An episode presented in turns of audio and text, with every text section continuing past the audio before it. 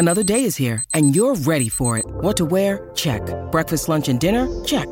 Planning for what's next and how to save for it? That's where Bank of America can help. For your financial to-dos, Bank of America has experts ready to help get you closer to your goals. Get started at one of our local financial centers or 24-7 in our mobile banking app. Find a location near you at bankofamerica.com slash talk to us. What would you like the power to do? Mobile banking requires downloading the app and is only available for select devices. Message and data rates may apply. Bank of America and a member FDIC. When you need mealtime inspiration, it's worth shopping Kroger, where you'll find over 30,000 mouthwatering choices that excite your inner foodie. And no matter what tasty choice you make, you'll enjoy our everyday low prices, plus extra ways to save, like digital coupons worth over $600 each week. You can also save up to $1 off per gallon at the pump with fuel points. More savings and more inspiring flavors make shopping Kroger worth it every time. Kroger, fresh for everyone. Fuel restrictions apply. From New York City, this is Lexicon Valley, a podcast about language. I'm John McWhorter. My parents did not speak Albanian, and neither do I. And this week, let's kick things off with one of my favorite musical pieces ever.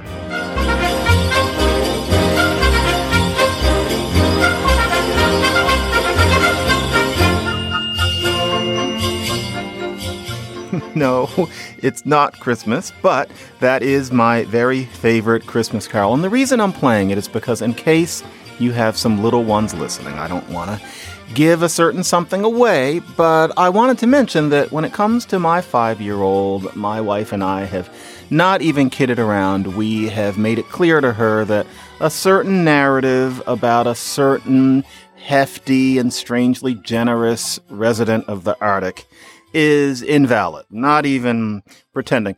And because she's been quite clear about that, I assumed that when she lost her first tooth a couple weeks ago, that the whole idea that she was batting around about a certain fairy, I assumed that she had already developed a certain layered relationship to that being something whose truth conditions were not what is often given to other children. And I was quite surprised that she started crying. She actually thought that this fairy, if I may, was real. And I said, Well, did you really think that we would allow some person to bust into our house in the middle of the night and put objects under your pillow. And she actually, on some level, believed that. I think partly because the week before that, one of the movies on our docket was Pinocchio, which I'd never gotten around to. And of course, her favorite character had to be not Pinocchio, not the whale, but this fairy. Listen to her. Good Geppetto. You have given so much happiness to others. You deserve to have your wish come true. Little puppet made of pine, wake. The gift of life is thine. Now, I know at this point that you're all wondering, what does this have to do? Well, this is what it has to do with the subject of the podcast. We're talking about street myths, such as the ho ho ho business and this fairy business. And there's another one, and it's one that I hear about from quite a few of you. And I've realized that this is such a common misimpression that it is my responsibility to quash it. And that is the idea that it's natural for languages to simplify. It's something that a lot of people get from old books and frankly, even some new books that languages get simpler over time. They start out complex and then over time they streamline. You know, as appealing as that idea is, or at least it seems to be to a lot of people, I certainly was suckled on it in my youth. That is a street myth. It's a street myth like the idea that if a woman is carrying a baby high, that it's a boy. It's a street myth, like the idea that drinking a lot of coconut water before you go to sleep will ward off a hangover. It just isn't true. It is a street myth. And by street, I don't mean that they're vernacular men standing on avenue corners sucking on Lucy's and talking about grammatical simplification. But this idea is just everywhere. And where it comes from, because these myths always have some kind of basis in fact, is the reality that Old English was a language a lot like Latin. It was jangling with case endings and it had verb conjugations much more complicated than anything we can imagine. And that Old English became today's modern English, where instead of using all of those case endings, we tend to use word order. We're a language where, at least in the beginning, it seems quite easy because you don't have to memorize conjugation tables. You don't have to memorize endings for the genitive and the dative and the accusative and all of that. That inevitably is a lot of us's model for how a language changes over time. So Old English goes to Modern English. And then there are other languages like that. If you happen to be acquainted with Old Persian, Old Persian was even fiercer than Old English. Modern Persian is a lot like Modern English. And if you want to go further afield from where most of us sit, Mandarin Chinese has four tones. That seems odd enough to those of us who don't speak tonal languages. But really, tonal languages, just as often as not, have many more tones than four. Cantonese has six tones. A lot of Taiwanese Chineses have eight tones. Mandarin is the easy one. So there are cases where a language starts out complicated and gets easier. But the truth is that when that happens, it's because at some point a whole lot of adults past the point that they can learn languages easily, learn that language, and shaved off a lot of the harder parts. So it's an unusual situation. It's not just what languages always do. But really, even you know, if we think about it, even you know that it couldn't be that it's natural for languages to simplify. Because think about how old language is. Homo sapiens is probably about 200,000 years old. Now, some people don't date language back that far, but anybody who is expert on the subject agrees that language has existed for several tens of millennia, certainly 80,000 years. Now, if language has been around that long and its natural tendency is to simplify, wouldn't all language just be dust by now? Wouldn't we all just be gargling if that were the natural tendency? You know, over some hundreds or maybe a couple thousand years is one thing, but language has been around for a very long time. It's almost as if there was an evolutionary model where everything for some reason got simpler. So that at one point we were human beings, but then because of this simplifying tendency, everybody just kept evolving until finally there was nothing but a whole lot of small, angry clams. That's not how evolution works. That's not how language works. Let's listen to some languages. You know, English is a language, but I think we know enough about that. Here's some Zulu. Does this sound like something that's been simplifying over time? Here we go, even if you don't understand a word of it, just listen to it. My name is igama lami Fikile. Isibongo sami ngwakambuyazi. Ngihlala endaweni yasenkundusi. Ngazalelwa khona endaweni yasenkundusi. Mangikhula ngifisa ukuba udokotela ayilo umsebenzi engisebenzayo njengamanje ngisebenza edumazulu lodge ngiyiguide ngingena nevakashi zethu ngisikhombisa ukuthi senzani ngaphakathi. Doesn't sound simple to me. Or here is Georgian. No, this is not somebody on the streets of Savannah or Atlanta. We're talking about Georgia, the nation, and they have a language and big surprise, it's called Georgian.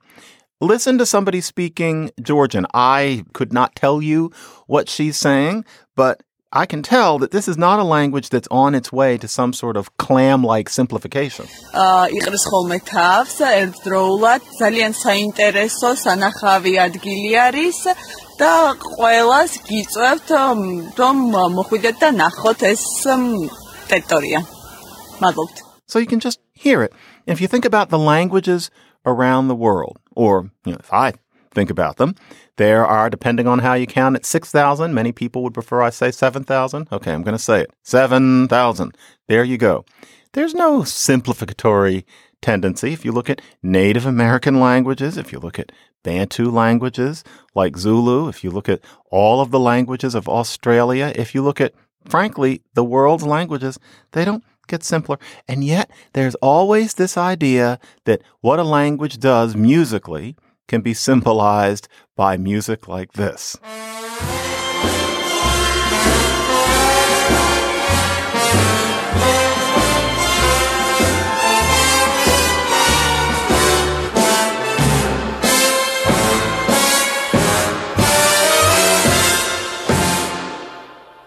But no, languages don't just take it all off.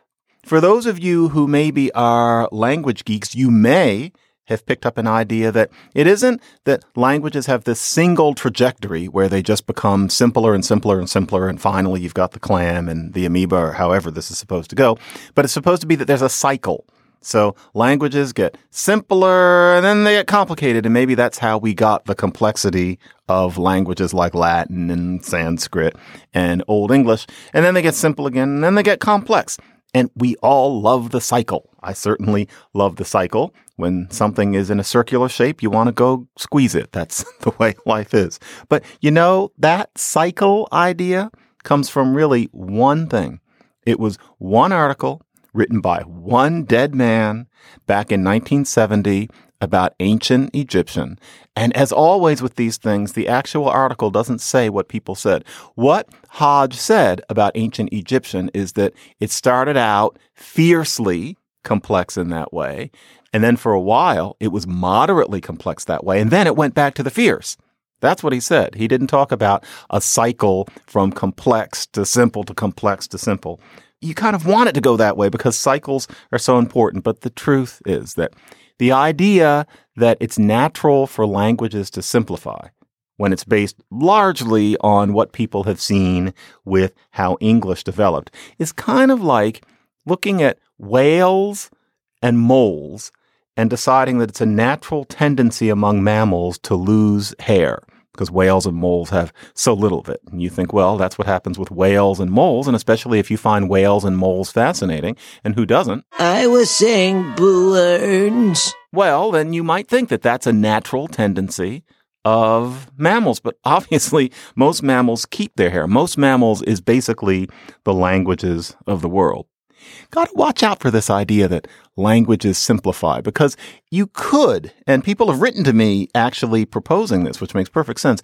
You could put a value judgment on this simplification, which can take you to some pretty sketchy places, just like the whole Sapir-Whorf hypothesis that language channels thought. So, for example, there was a book that, for some reason, was sitting around in my house when I grew up. My mother was quite the language and linguistics geek, and we didn't really talk much about the subject, but she had Mario Pei books sitting around. Another one was a grand old book that I think a lot of people of the era, I'm beginning to be somebody of an era, of the era read, and it was called The Miracle of Language, and it was written by Charlton Laird, and you can tell from his name that he was somebody of another time. The book was written in 1953 and it was delightful. I wouldn't recommend it now because as delightful as it was, a lot of its ideas are rather pipe smokingly, nobody knows what cholesterol is, outdated. Here's what he had to say about this simplificatory tendency. And he meant it straight. This was ordinary opinion. This is somebody who was tenured at a university. And, and, I have to give you a trigger warning. This person used the words primitive and backward quite casually. So please understand when I read this, I'm not espousing this, but this is the sort of ideology that you can glean behind some people's take on this idea that language is simplified. Not all of yous, but this is the way this was often presented in the past. So I'm actually going to quote him. Here we go. Most primitive languages function by sticking inflectional bits to words. The use of position and sequence for grammar, however, is essentially different, and its cultural distribution is different. It is not common among primitive languages. It is found scatteringly among backward people. Siamese and Annamite are distributive. Um, Siamese and Annamite today we would say Thai and Vietnamese but it is characteristic of modern peoples and advanced languages. Many scholars, and more particularly many anthropologists, would insist that a movement from inflection as a grammatical device toward distribution seems to be a movement toward a modern world, as the forsaking of fascism for democracy seems to be a movement toward a modern world. And who shall say, in the intimate relations of man and society, of language and life, that they are not related? Now, that's what Laird thought. Laird wasn't innocent. And interesting, no modern anthropologist would agree with that perspective at all. He's writing from a very I Love Lucy is two years old perspective. But the point is that if you read somebody saying that it's natural for languages to simplify. As often as not, it's somebody smoking cigarettes in about 1949 who had no way of knowing as much about the languages of the world, even if they were a linguist, as we do now. For example, to zero in on the sort of things that I want us to think about from now on. Hunchback of Notre Dame of 1939, there is a scene where Esmeralda is condemned to death. And here's a society where formal language is Latin and French is just the language of the streets for the most part. So when Maureen O'Hara as Esmeralda's sentence is read out, this is very accurate in the movie, they have it read out in Latin. Coram striga demonstrata per crimine petenti Declaramus nos requiriri and mendatio What's he saying? He's demanding the death penalty. Nostri Domini Ecclesiae Cathedralis at qui sententiam in virtute cujas ista striga sua capella in plasta Notre Dame executati sint. Now, if languages naturally simplify, then we're supposed to think that French, you know, especially as a language of the streets, the vulgar, the churls, French is simpler than Latin. But you know, really, French did lose Latin's case marking on all the nouns, but the future endings and the conditional endings in French, all that is new. That did not come from Latin. Or in French, one of the hardest things that I am quite sure I will never completely get is the liaison. And so, for example, little, petit, friend, ami. Put petit and ami together, you have to say petit ami. And all of a sudden, the T that's only in the spelling, you have to pronounce it. Now, we kind of get used to that, especially if we've listened to a lot of French people singing songs. Don't worry, I'm not going to play one of those songs. But that's very complicated, and there's none of that in Latin. That's a complexity that crept in as Latin developed into this new language called French. And to the extent that one might say that French is a little bit easier on the brain than Latin. Again, that's because French is what happened when Latin was imposed on a lot of adults. So there was a little bit of streamlining there, but even then, only so much. Certainly, modern English is less complex than Old English, but that's because of something that happened to it. You know, a train ran into it, except the trains were, were Vikings.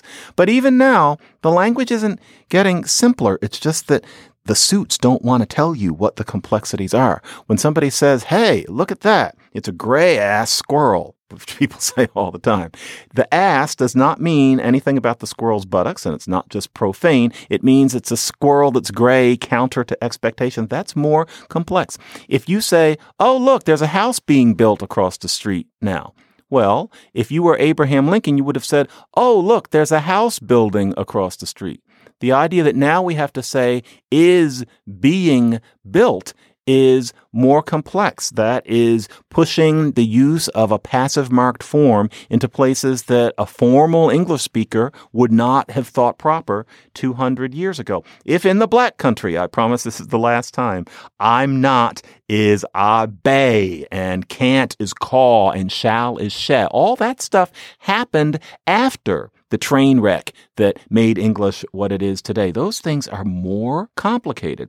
When I talked about the vernacular men sucking on their Lucy's, I didn't mean Lucy as in a woman. I meant Lucy's as in single cigarettes. But while we're on the topic of Lucy, Lucille Ball did star in a Broadway musical. And there is one little lyric in one of its utterly forgettable songs that I have always delighted in because of the perfect scansion. Here it is. This is Give a Little Whistle. This is a song most of you will never want to hear again, but just listen to the first lyrics of it. From now on, I promise to behave. I'll pack my gear and disappear from view. From now on, I'll huddle in the cave. But if in case you miss the face, they used to pester you, just give a little whistle. Those words, as goofy as they are, fit the melody so well. The Greeks would have loved it if they knew English and understood the appeal of Lucille Ball. Those are lyrics by Carolyn Leigh. But more to the point, think about that lyric. From now on, I promise to behave. I'll pack my bags and disappear from view. From now on, I'll huddle in a cave. And just in case you miss the face that used to pester you. Damn, that's good. But there are four things in that that are indicative. So from now on, I promise to behave. Instead of saying behave yourself, in any self respecting Germanic language, it would be behave yourself and you anger yourself, you remember yourself. There's too much self. It's a complexity about Germanic languages. You do everything to yourself. In English, that's really retreated to just a few things like behave yourself and perjure yourself and repeat yourself. For the most part, you just say behave. Okay, that's a simplification.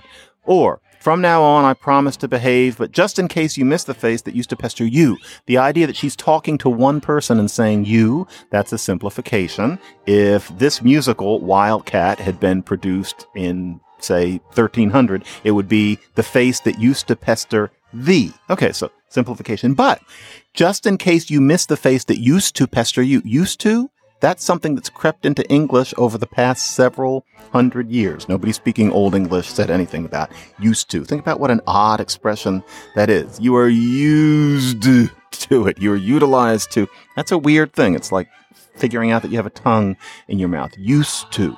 Odd. And it's new. It's more complex. Or something like, I'll huddle in a cave. A cave. That indefinite article, once again, that's something that's crept in since Old English. So the language is becoming more complicated.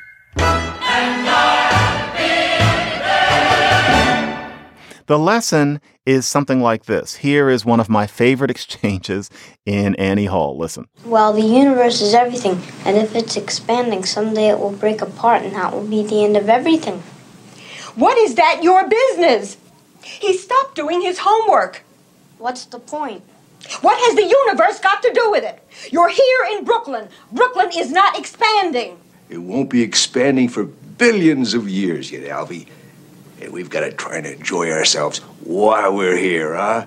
So, just like Brooklyn is not expanding, your language is not simplifying. You don't have to worry about this. Why is this important? Who cares? Who cares? Ella is behind me asking that question right now. Who cares about this? Well, actually, you should. And here's why. There are three reasons why.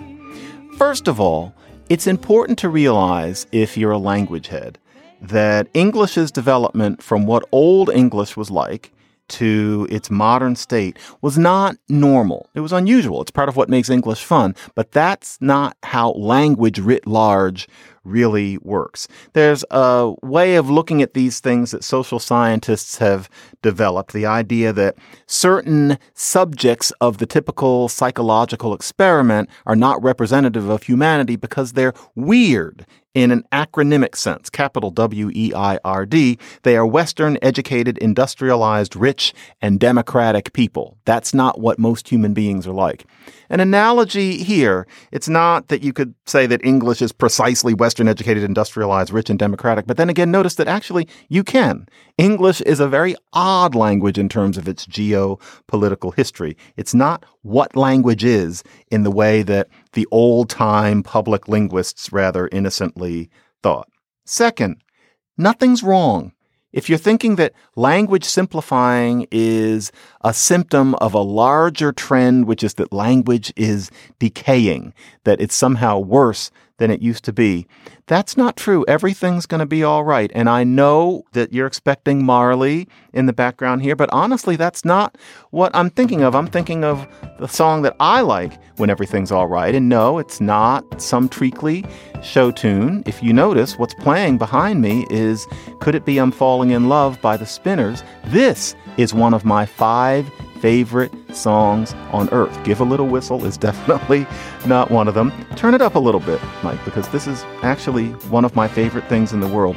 This shows you that everything's all right, that somebody wrote this song. I've begun to feel so strange every time I speak your name. That's funny.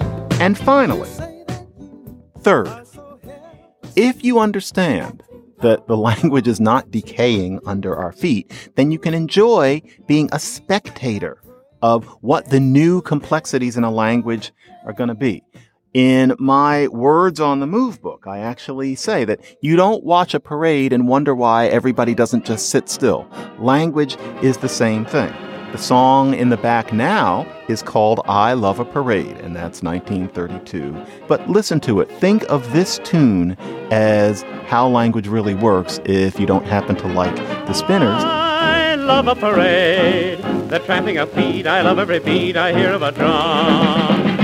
I love a parade.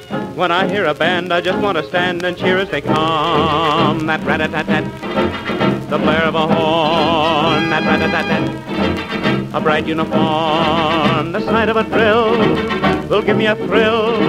I thrill at the skill of anything in a town. You know what? It was a year ago now that I did my first show where I just ran my mouth for a half hour and thought of it as a risk. And you know, one of the funnest things about especially the solo shows is the mail that I get from you guys. And I wanted to share two things this time. That first solo show that I did was about this backshift, this idea that when something becomes a thing, then the accent goes to the first syllable of the word. And I now have an example that I had not noticed before. This is Cary Grant in North by Northwest. Listen to how this man, who learned to speak long, long, long before 1959, says Girl Scout. So you became a Girl Scout. huh? A Girl Scout. So you see how he's saying it from a time when it wasn't as established. And we, of course, would say Girl Scout. So that's later than the Eddie Cantor example that I used from the early 30s. Girl Scout. I would like to credit somebody for giving me that, but I got it over the Twitter in a way that made it impossible for me to know the person's name. But you know who you are, and thank you for that. It also gave me an excuse to rewatch that exquisitely lit scene. And here is this is just amazing. Chris Kelly, thank you forever for this. I have never gotten as much mail for anything on this show as that business of, once again, Lucille Ball and that way of saying, hey, I'm still getting it now. Finally, we have nailed down an actual usage of an American using hey in just that way. And you know who it is? It's Frank Sinatra. This is absolutely astounding. It is 1943. And here he is. Listen to how he brings on a song. Gentlemen of the armed forces, this is the hoodlum from Hoboken. I'd like to sing a tune for you. My name's Sinatra, and I hope you like it, hey.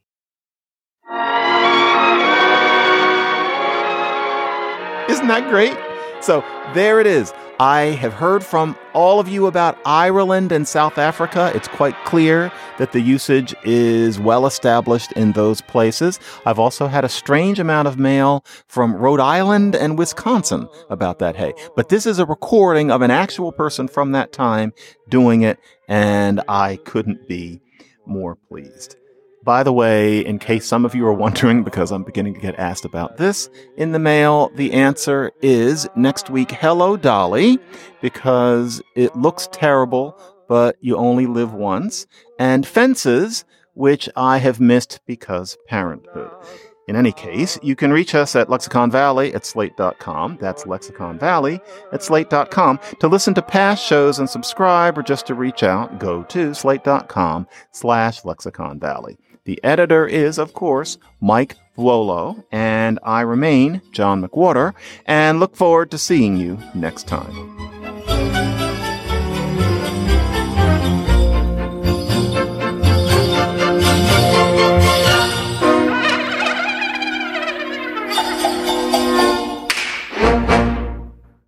If you hang around New York or Washington, D.C., often if you're out and about, you'll find yourself sitting next to what you can glean are a bunch of professional commentators talking about what used to be called the issues of the day. And you wish that you could jump in and have some whiskey with them. Well, that problem has been solved. There is the political Gabfest. This is a podcast here at Slate that features Emily Bazelon, John Dickerson, and David Plotz. It's basically informal and irreverent, and you get to listen in and you feel like you're really there because, frankly, you are. Stephen Colbert loves it. He has said everybody should listen to the Slate Political Gabfest, and he's right. The hosts kind of push on each other, so it's not just people switching back and forth the way the show would be if it was on PBS in 1979. It's got a fizz to it. You also get the legal and sometimes even the philosophical dimensions of politics and governmental branches. It's really one of those things that makes you feel smarter. It makes you feel like you have a master's.